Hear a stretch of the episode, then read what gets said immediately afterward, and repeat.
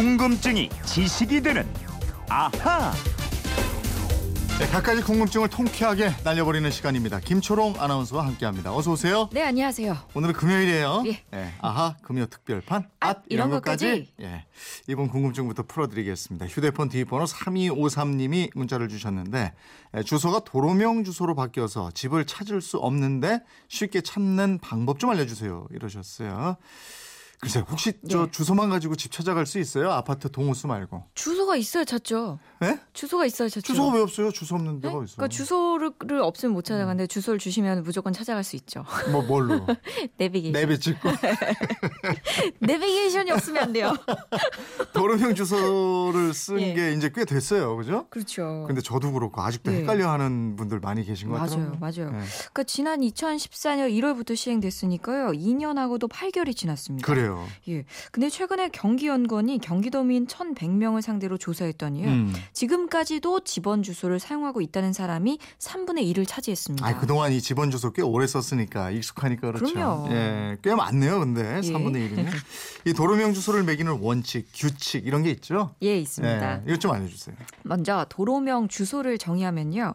부여된 도로명, 기초 번호, 건물 번호, 상세 주소에 의해 건물의 주소를 표기하는 방식입니다. 음. 도로에는 도로명을 부여하고 건물에는 도로에 따라 규칙적으로 건물 번호를 부여해서 도로명과 건물 번호 및 상세 주소, 즉 동, 층, 호로 표기하는 주소 제도 이게 됩니다. 네. 제일 먼저 들어가는 게 도로 이름인데 도로도 여러 종류가 있잖아요. 예, 그렇습니다. 도로명 구분은 모두 세 가지예요. 고유 이름 뒤에 모모대로 아니면은 모모로 아니면은 무슨 무슨 길 이게 붙는데요. 이건 도로 폭에 따라서 구분한 거예요. 네. 무슨 무슨 대로는 도로 폭이 왕복 8차선 이상인 경우에 붙이는 거고요. 음. 무슨 로는 대로보다 작은 2차로에서 7차로까지의 도로에 사용합니다.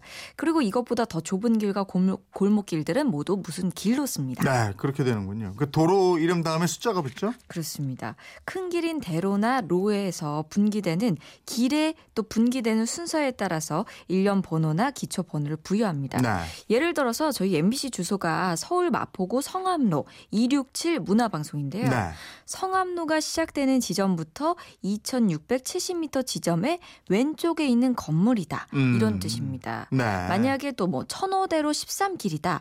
이렇게 되면은 천호대로의 시작 지점부터 13번째로 분기되는 도로라는 의미입니다. 아, 숫자가 거리나 순서를 나타내고 이러는군요. 예. 네. 건물 번호는 도로 구간별로 도로 기점에서 종점 까지 20m 간격으로 부여되고요. 도로 구간 왼쪽은 홀수, 홀수, 오른쪽은 짝수 번호로 기초 번호를 부여하는 겁니다. 네. 그러니까 왼- MBC는 267이니까 홀수잖아요. 네. 그래서 왼쪽에 있는 건물이고요. 음. 이 건물 번호의 숫자에 10배를 하면 도로의 기점으로부터의 거리가 됩니다. 음. 그러니까 두 건물 간 번호 차이에 10을 곱하면 두 건물 간의 거리를 알 수 있게 되겠죠? 음. 그 MBC처럼 비교적 큰 도로인 로에 붙어 있는 건물도 있지만 예. 작은 길로 들어가서 있는 건물이나 집도 많잖아요. 그렇죠. 이런 곳의 번호는 어떻게 예. 해요? 그 큰 길에서 작은 골목으로 20m 간격으로 건물 번호를 매깁니다. 음. 이때 도로 왼쪽의 건물은 홀수, 오른쪽 건물은 짝수 번호가 붙고요. 네. 서쪽에서 동쪽으로 갈수록 남쪽에서 북쪽으로 이동할수록 숫자가 올라갑니다. 어. 또한 구간에 건물이 여러 개 있을 경우도 있잖아요. 네. 두 번째 건물부터는 가지 번호가 붙는데요. 음. 예를 들어서 마포구 성암로 3길 14 이렇게 주소가 돼 있으면 네. 성암로에서 세 번째로 갈라진 길에서 14번째 있는 건물 이런 뜻입니다. 음. 만약에 이 주소에 건물이 또 여러 개 있다면 두 번째 건물은 성암로 3길 14의 1로 표시를 합니다. 그러니까 번호를 왼쪽 오른쪽 번갈아서 번갈아 가면서 매기면 예. 같은 방향의 건물 번호는 2씩 그렇죠. 그렇게 그렇죠. 올라가게 그렇죠. 되는 예. 거군요. 네. 왼쪽은 1357 홀수로 네. 쫙 올라가고요. 네. 오른쪽은 2468 이렇게 짝수로 올라갑니다. 네. 건물 번호가 커질수록 도로 입구에서 얼마나 많은지도 거리 계산도 가능하고요. 음. 또 세종대로 뭐 110인 건물에 건물이 서울시청이 주소거든요. 네. 이 서울시청은 세종대로 시작점에서 1100m, 1.1km 떨어진 오른 쪽에 위치하고 있다. 이런 뜻이 됩니다. 네. 도로명 주소에 있는 숫자에 또 이렇게 많은 정보가 담겨 있었어요. 그렇습니다. 이 원칙을 가지고 우리 집 주소도 한번 따져 보시면 좋을 것 같고 아, 모르는 곳 찾아갈 때도 기억하면 좀 수월하게 찾아갈 수 있지 않을까 싶기도 하고 그러네요. 네.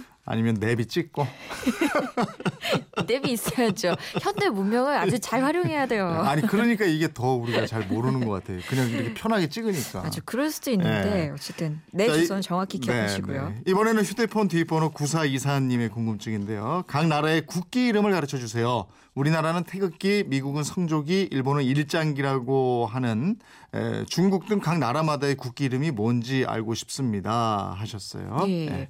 그 지난주였죠. 영국의 국기를 흔히 유니언 잭이라고 부르는데 정확한 이름은 연합기, Union Flag라고 말씀드린 적이 있습니다. 네. 유니언 잭은 이 과거 영국 선박과 해군에서 부르다가 널리 퍼진 이름이었고요. 또 미국은 별이 들어가 있는 국기를 쓰잖아요. 흔히 성조기라고 부르는데 영어로 하면 Stars and Stripes 또는 Old Glory라고 부릅니다. 네. 또 미국 국가인 성조기여 영원하라. 이거 영어로 하면 The Star-Spangled Banner라는 이름인데요. 이거를 국기 이름으로 부르기도 합니다. 음, 우리는 태극기라는 이름 딱 하나인데 미국은 그게 아니네요. 네, 그렇습니다.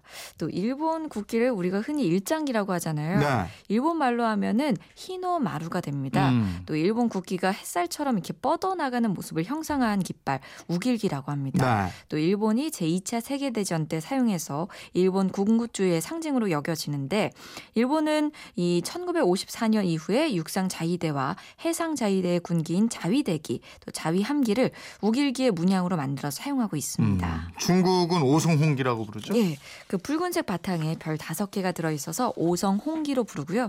또 대만은 푸른 하늘에 뜬 태양에서 뻗어나오는 빗줄기를 형상화했다 그래서 청천백일 만지홍기 줄여서 청천백일기라고 부릅니다. 네. 또 북한의 국기 흔히 인공기라고 부르는데 공식 명칭 따로 있습니다. 홍람오각별기입니다. 음. 또 베트남 국기 붉은색 바탕에 큰 별 하나가 중앙에 그려져 있죠. 금성홍기라고 합니다. 네. 우리 태극기도 그렇지만은 되게 모양을 따서 이름을 붙이고 그러네요. 네, 그렇습니다. 또 유럽 국기의 원형이 된 프랑스 국기 Tricolor, 즉 삼색기고요. 또 역시 세 가지 색으로 돼 있는 러시아 국기도 삼색기라고 합니다. 네. 또 독일도 세 가지 색을 쓰잖아요. 음. 공식 명칭은 Bundesflagge, 연방기라는 뜻입니다. 음, 단풍잎이 들어가 있는 캐나다 그 예. 모양대로 단풍잎기라고 그러죠. 네, 맞습니다. 네. 영어로 Maple Leaf Flag라고 합니다. 음. 인도는 국기에 물레가 들어 있어서 물레라는 뜻의 차크라라고 불리고요. 네. 또 빨간색 바탕에 초승달과 별이 하나 들어가 있는 국기, 터키 국기는 그 나라 말로 Ay Yıldız, 우리말로 번역하게 되면은 월성기라는 뜻이 됩니다. 아, 알겠습니다. 금요 특별판 앗 이런, 이런 것까지 것까지. 오늘은 여기까지 하겠습니다. 소개된 분들께는 선물 보내드리겠고요. 궁금증 있는 분들 어떻게 합니까? 네, 그건 이렇습니다. 인터넷 게시판 MBC 미니 휴대폰 문자 샵 8001번으로 문자 보내주세요. 짧은 건 50원, 긴 건 100원의 이용료 있습니다. 여러분의 호기심, 궁금증 저희와 꼭 함께해 주십시오. 네, 지금까지 궁금증이 지식되는 아하 김초롱 아나운서였습니다 고맙습니다. 고맙습니다.